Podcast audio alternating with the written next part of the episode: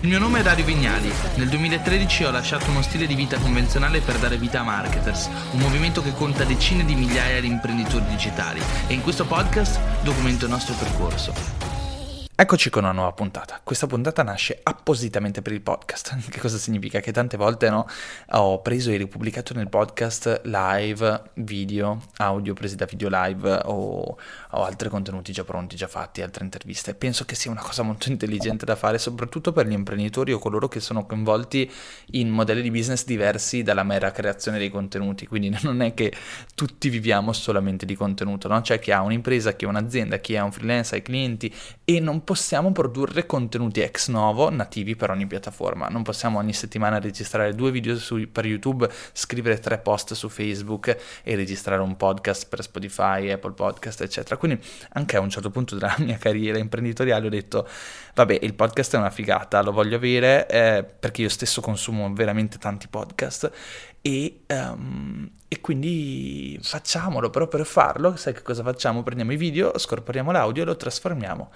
in un podcast. Io sono un grande un grande sostenitore di questa strategia, no? Oggigiorno con Marketers Accelerator, la nostra agenzia che segue dei grossi personal brand, grossi nomi che hanno, diciamo, una community online, che cosa facciamo? Spesso serviamo e offriamo proprio questi servizi di redistribuzione del contenuto. Quindi noi andiamo a costruire un piano di produzione, un piano di distribuzione per queste persone.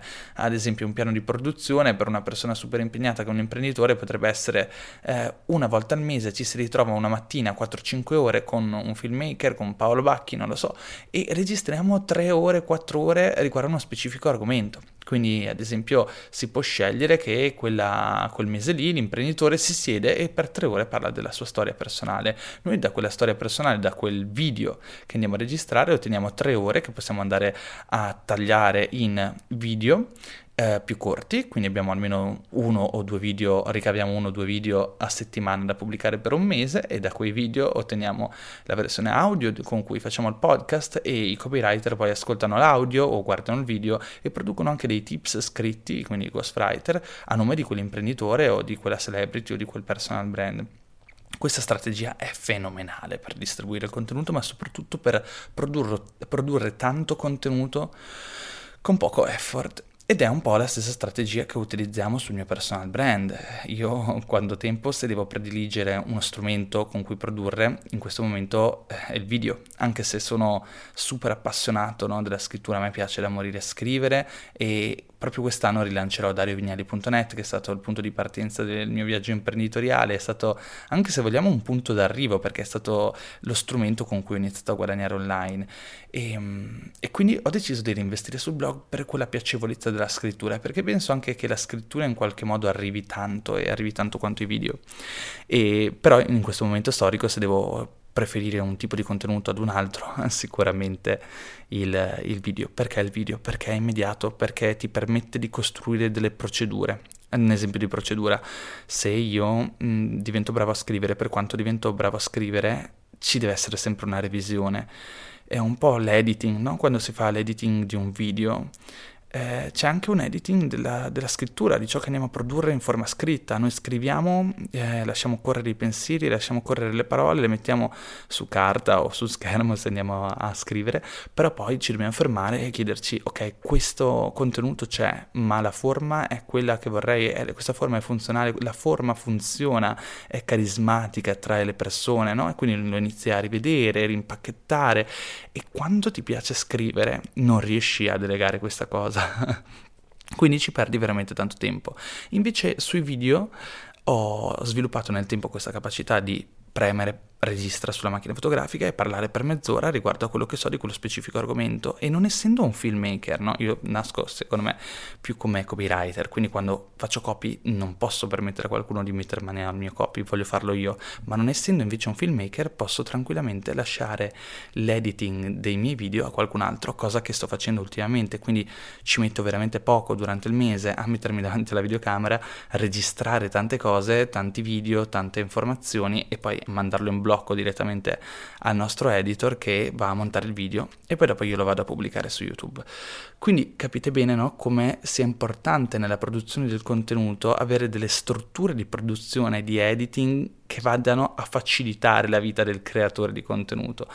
E queste strutture, queste, mm, questi modelli, questi sistemi, no? eh, che chiamiamo poi procedure, standard optimization, mh, mm, procedure, e queste procedure ci permettono di essere quanto più efficaci eh, nella produzione di contenuto e soprattutto abbassano cosa? Abbassano molto spesso quella che è mm, la noia da produzione, la mancanza di ispirazione, il blocco dell'artista, eccetera, eccetera. Perché? Perché quando ti dedichi solamente al buttare fuori ciò che senti dentro, no? quindi prendi il contenuto, lo butti fuori in forma scritta o video, audio, eccetera, come sto facendo in questo momento, quindi lasci un flusso di consapevolezza, di pensieri e lasci che fluisca e sai che il tuo unico lavoro è esprimerti e lasciar correre il contenuto, buttare fuori, è piacevole, è come andare dallo psicologo, no? Quando ti, ti siedi, parli un'ora, eh, fa bene, fa bene.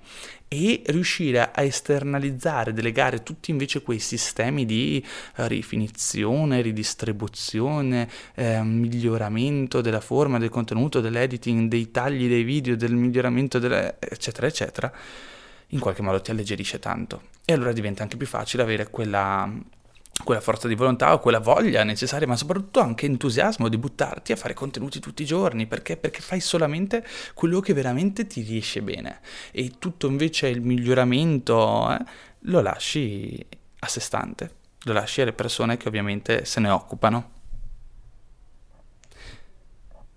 E pausa. E rieccomi, ero andato giù a sgridare Denise che stava parlando un po' troppo, si sentiva nel podcast. Allora, altre considerazioni interessanti. Stavo ascoltando questo podcast, non un podcast in realtà, l'audio di un articolo del New York Times. How Evil is Tech di David Brooks, molto interessante. Ehm, lui praticamente paragona quella che è il mercato del tabacco, tabacco industry, alle corporation della tecnologia quindi praticamente Facebook, Google, eccetera, sono, hanno lo stesso obiettivo un po' delle aziende del tabacco, renderci in qualche modo schiavi, dipendenti, addicted a quelli che sono i loro prodotti.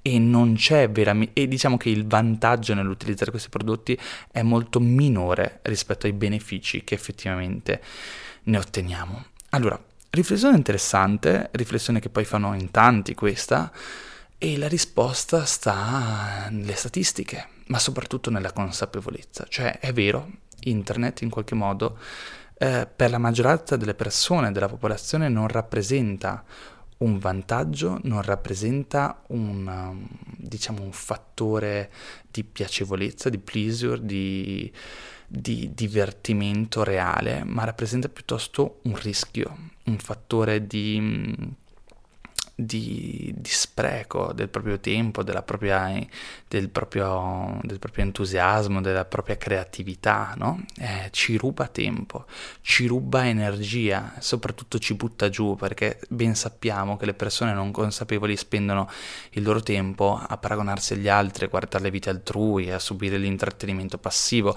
tutte cose di cui io ne parlo sempre e molto spesso anche noi stessi ricadiamo in questa cosa, quindi a cicli continui, alterni bisogna svegliare svegliarsi, darsi una svegliata avere controllo, avere disciplina, ma soprattutto avere consapevolezza. E la consapevolezza nasce dal tipo di utilizzo che facciamo di questi strumenti e dal modo in cui allochiamo il nostro tempo. Quindi utilizzare spesso la funzione della, come si chiama, quella per controllare no? come spendiamo il nostro tempo all'interno del telefono, mm, tempi di utilizzo su Apple, ma poi c'è anche su Android. Quindi andare a vedere costantemente come spendiamo il nostro tempo, aggi- aggiustare il tiro, smettere di, di, smettere di essere consumatori consumatori di contenuto, ma diventare prosumer, quindi pro consumatori, ma soprattutto produttori, quindi da, da persone che in qualche modo soffrono e consumano l'informazione, diventare persone che producono l'informazione. È un cambiamento incredibile da passivo ad attivo, no? E questo è veramente ciò che rappresenta eh, il vantaggio dell'utilizzare questi strumenti, queste tecnologie.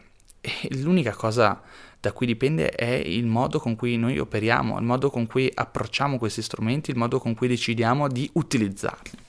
E però è anche vero che è importante riflettere su queste cose, perché è importante riuscire a contaminare il prossimo con questi messaggi di consapevolezza riguardo all'utilizzo dei social media, ma, ma anche noi stessi, perché spesso abbiamo bisogno di, di ricalibrarci, riequilibrarci, ritornare a fare piuttosto che leggere, studiare, eh, tornare a prendere in mano le, le redini della nostra vita piuttosto che guardare le vite altrui o sognare ad occhi aperti, che è una cosa bellissima, ma da un certo punto di vista ci butta giù, ci butta giù.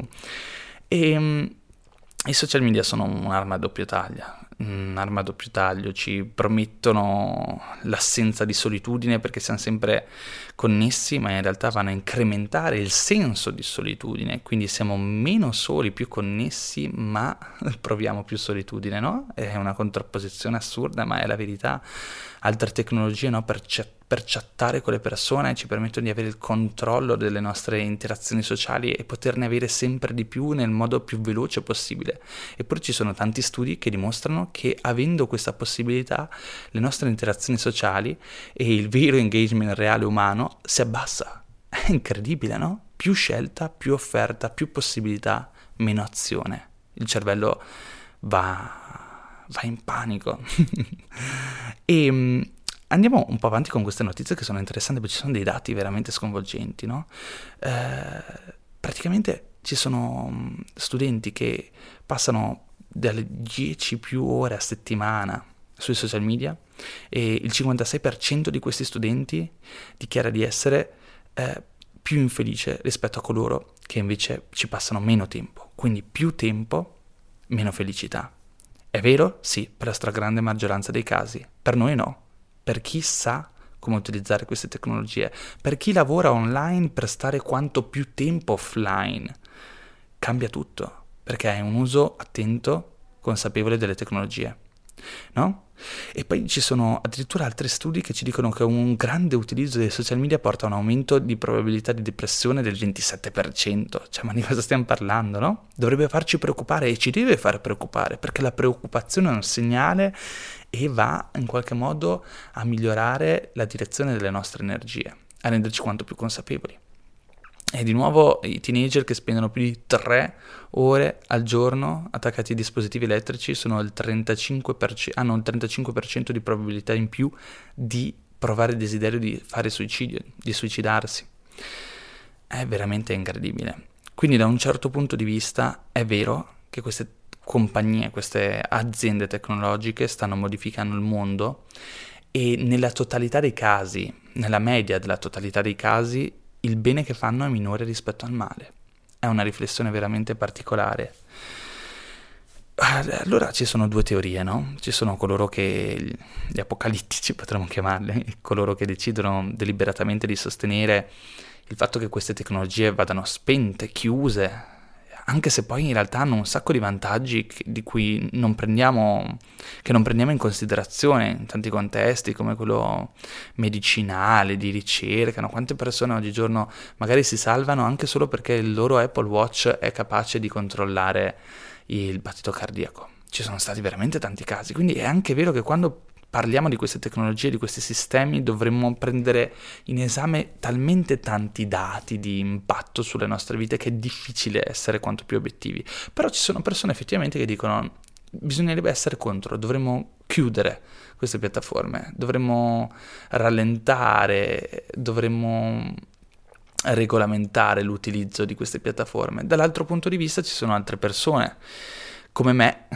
ad esempio, che io sono un sostenitore che l'umanità in qualche modo ha un problema che ha sempre avuto nel corso della storia, che è quello della consapevolezza, cioè molte persone sono inconsapevoli, vivono addormentate, non, non sanno eh, bene come vivere, subiscono quelli che sono gli elementi che partecipano alla loro vita. Subiscono le persone come subiscono i social media, subiscono le tecnologie come subiscono le dipendenze allora non è una questione di tecnologia, è una questione di umanità. Qualunque cosa inventeremo nel futuro, in qualsiasi epoca, ci, c'è stata e ci sarà sempre una percentuale di popolazione che non è capace di regolare il proprio comportamento e l'utilizzo quindi di queste tecnologie qualunque esse siano. Oggi parliamo di internet, un tempo c'erano altre tipo, tipologie di tecnologia, no? Quando noi eravamo ragazzini, e quando parlo di noi, magari parlo di, di chi come me è nato negli anni 90, all'inizio degli anni 90, dopo l'85, ci, si parlava a dismisura del, del rischio di lasciare i ragazzini a guardare troppa televisione Eppure conosco persone che sono bravissime e magari quando avevano un'età molto inferiore a quella che hanno oggi si guardavano tantissima televisione, però oggi sono, oggigiorno sono delle persone splendide o degli ottimi professionisti li conosco personalmente, quindi no, ogni epoca ha, suoi, ha le sue tecnologie e soprattutto le sue dipendenze. E quindi sì, è una questione di consapevolezza, in che modo ci facciamo contaminare, cosa scegliamo di leggere rispetto a cosa scegliamo di non leggere ti, troppe volte diamo attenzione a ciò che vuole, a ciò che richiede e richiama la nostra attenzione, senza chiederci se è giusto regalare la nostra attenzione a queste cose, no? Però dall'altro punto di vista è vero, spaventa che queste te- compagnie o aziende tecnologiche in qualche modo sanno come si fa ad aumentare la dopamina nella nostra mente e, e ci portano in dei loop, di, dei loop compulsivi, vengono definiti. Pensate anche solo al newsfeed di Facebook o in generale i newsfeed ormai di tutte le piattaforme che hanno un infinite scroll e questo ti porta a, a, non, a non, smettere mai di scrollare, sai perché? Perché le persone hanno un, un certo bisogno di, di finire, no? di raggiungere la, la, fine, di toccare in qualche modo il, l'obiettivo e quando tu sai che stai leggendo qualcosa in qualche modo vuoi arrivare alla fine, quindi per il cervello umano è praticamente, è praticamente portato ad aprire tutto ciò che trova, ad, a cliccare tutto ciò che trova finché non ha finito, solo che in un contesto dove puoi scrollare all'infinito è impossibile finire. E, e pensate anche solo che Twitter, quando devi dirti le notifiche, no? tu vai nella zona notifiche di Twitter, menzioni, eccetera, e praticamente ti fa vedere il caricamento, cioè come se stesse caricando le notifiche, quando in realtà sono perfettamente istantanee e quel caricamento è lì apposta solamente per costruire tensione, per creare dopamina, per generare in te quel desiderio di vedere quella nuova notifica. Perché potrebbe in realtà, mm, per la tecnologia che abbiamo oggi, potrebbe farti vedere uno stream istantaneo, cioè tu clicchi su notifiche e ti potrebbe far vedere immediatamente le notifiche. Invece è fatto apposta per darti un piccolo lag, un piccolo momento di attesa, di caricamento, perché quell'attesa in qualche modo crea una tensione e la tensione viene in qualche modo retribuita a livello emotivo con la notifica che arriva e quindi in qualche modo si crea un loop un loop compulsivo, come viene definito in questo articolo. Comunque, insomma, questo articolo fa veramente riflettere perché ti mette davanti a delle tecnologie, de- degli espedienti che in qualche modo rafforzano la visione di queste piattaforme come dei nemici dell'attenzione, cosa che effettivamente sono. E poi sempre nell'articolo viene detto mm, che il, l'online, la rete, è un punto di contatto tra gli umani, ma non di intimità.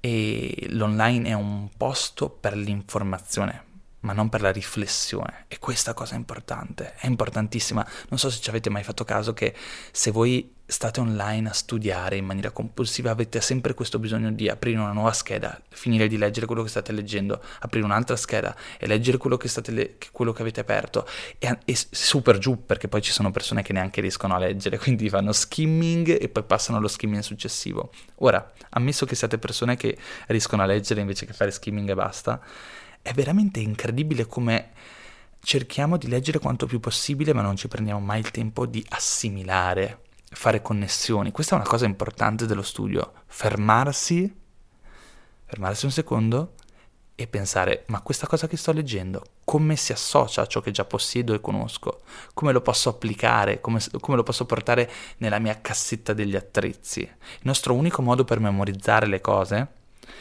è quello di fermarci e chiederci in che modo questa informazione è rilevante, perché se il nostro cervello non vede rilevanza nell'informazione che stiamo leggendo, non la acquisisce, non la memorizza, non la metabolizza. E questa cosa è veramente, veramente, veramente importante.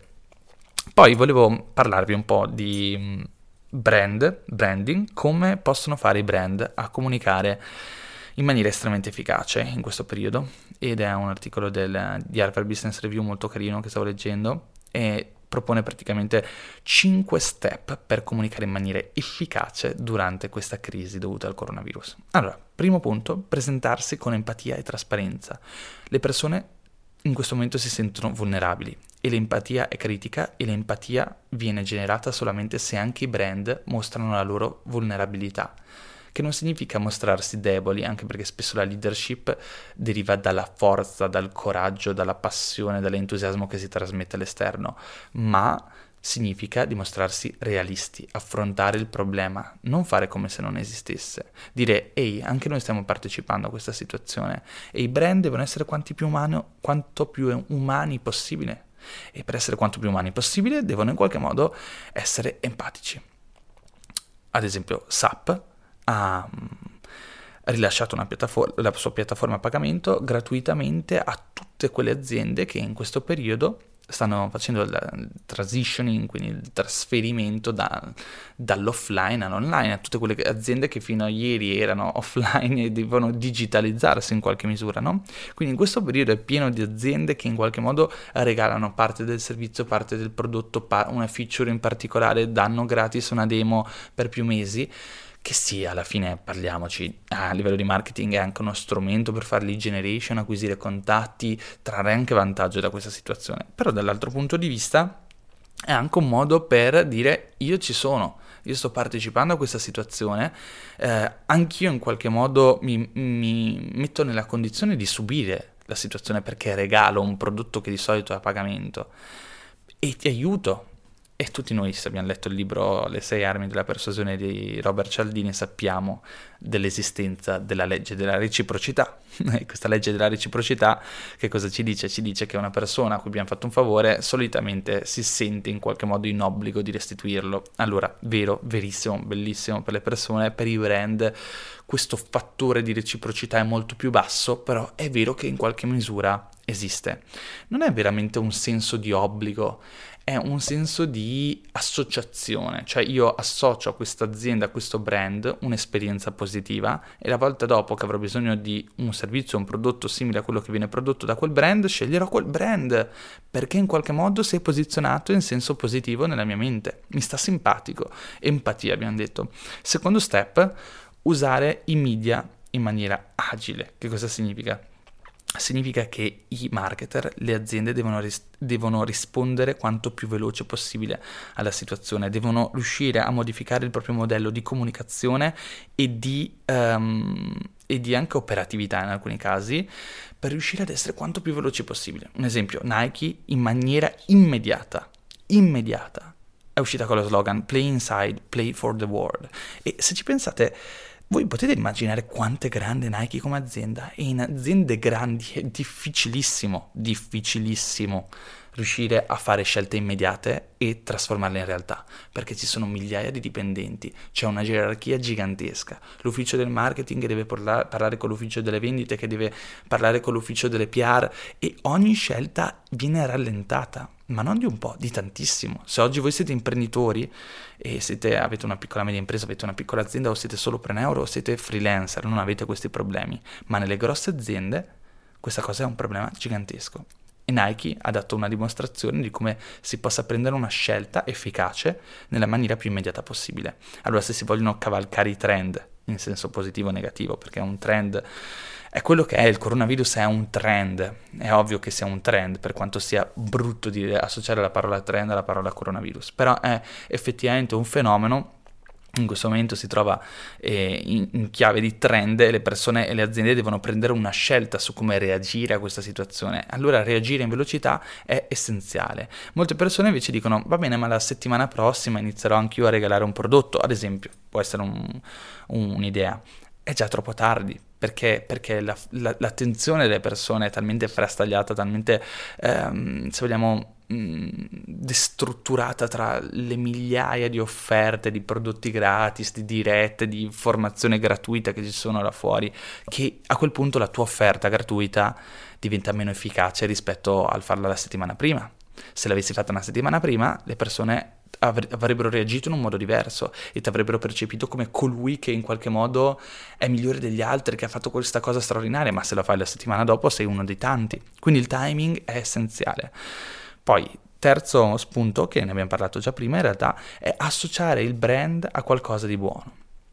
E le persone si ricordano dei brand e soprattutto si ricordano come i brand agiscono in un momento di crisi e soprattutto se agiscono con cuore e generosità. E questo può essere veramente fatto da tutti, questo punto può essere veramente applicato da tutti. E può essere quindi quali, possono, quali possono essere delle azioni buone? Donare del cibo, Uh, regalare un servizio, abbiamo detto, oppure in qualche modo sostenere gli impiegati, le persone dipendenti, i collaboratori, anche se le aziende sono chiuse. Adobe, per farvi un esempio, ha regalato la Creative Cloud, quindi la sua suite di Photoshop e tutti gli altri strumenti, ad alcune istituzioni, sapendo che in questo momento sono, sono comunque degli strumenti importanti. Ehm, I consumatori si ricordano i bei gesti delle aziende. Questa cosa dovrebbe farci, dovrebbe farci riflettere. E poi viene anche detto che i contenuti che danno emozioni positive, sollevano l'ansia, promu- promuovono dei messaggi positivi e in qualche modo eh, questo va a migliorare la percezione generale del brand. Numero 4, quindi strumento numero 4 che viene suggerito dall'articolo, bisogna tracciare i trend e costruire scenari. Che cosa significa? Significa in qualche modo avere insight, significa avere dati, significa vedere i comportamenti umani all'interno del proprio ecosistema, all'interno del, del proprio scenario, del proprio mercato. Questa cosa è importante. I marketers devono avere delle metriche per poter misurare il sentimento, per poter in qualche modo comprendere quali sono i trend e come le persone stanno reagendo a questi trend. E, e soprattutto l- alcune aziende devono in qualche modo integrare delle dashboard, quindi de- dei pannelli, come può essere Google Analytics, ma ce ne sono tanti, per avere i dati per prendere le decisioni in maniera razionale, scientifica. E mh, altra cosa, i, se vogliamo, i, i marketers devono riuscire a lavorare all'interno delle aziende quanto più vicini anche alla finanza, a coloro che prenderanno le scelte, quindi gli esecutivi, per essere quanto più veloci, come dicevamo prima, a reagire ai dati che, re- che in qualche modo ottengono. E questa cosa ovviamente dovrebbe, dovrebbe far riflettere un po' tutti quanti. Quinto punto dell'articolo, che in realtà non è niente di straordinario, dice che mm, ovviamente in questo periodo è essenziale per le aziende riuscire a comprendere, a muoversi nella direzione del remote working, ma questo penso che sia scontato in un podcast come il nostro. E uh, already virtual happy hours are managing. Ok, ho letto tutto l'articolo, vi ho fatto un po' riassunto, pensavo che pensavo che fosse interessante parlare un po' di queste cose, penso che sia un po' utile a tutte le aziende uh, utilizzare questo momento per crescere anche a livello di branding e soprattutto imparare a comunicare. Questo momento straordinario dove le aziende hanno più tempo, dove ci sono meno meno vendite, meno lavoro, meno operatività, ma dove si ha il tempo e l'obbligo morale di imparare a comunicare sul mercato. Tutti quanti dobbiamo imparare a comunicare sul mercato. Questo è il momento perfetto in cui imparare a fare video se siamo timidi e fino ad oggi abbiamo avuto la scusa del troppo lavoro. Questo è il momento di imparare a fare copywriting e a scrivere in, un man- in una maniera efficace per parlare al mercato con un linguaggio che è lo stesso linguaggio del nostro mercato, del nostro utente, del nostro cliente cliente target. Questo è il momento perfetto per imparare a comunicare, ma soprattutto per farlo. Quindi le aziende che fino a ieri si occupavano solamente del marketing inteso come aumento di fatturato e tentativo di aumentare le vendite, oggigiorno le aziende devono invece impegnarsi a uscire sul mercato come umani, come, insieme, come un insieme organico di persone che comunicano dei valori, una missione e uscire da fuori per trovare un pubblico target. E detto questo, siamo quasi a 30 minuti, io vado a mangiare, vi auguro una buona quarantena a tutti quanti e spero che possa essere un periodo di crescita per tutti quanti. Un abbraccio e ci vediamo nella prossima puntata del podcast. Ci sentiamo più che altro.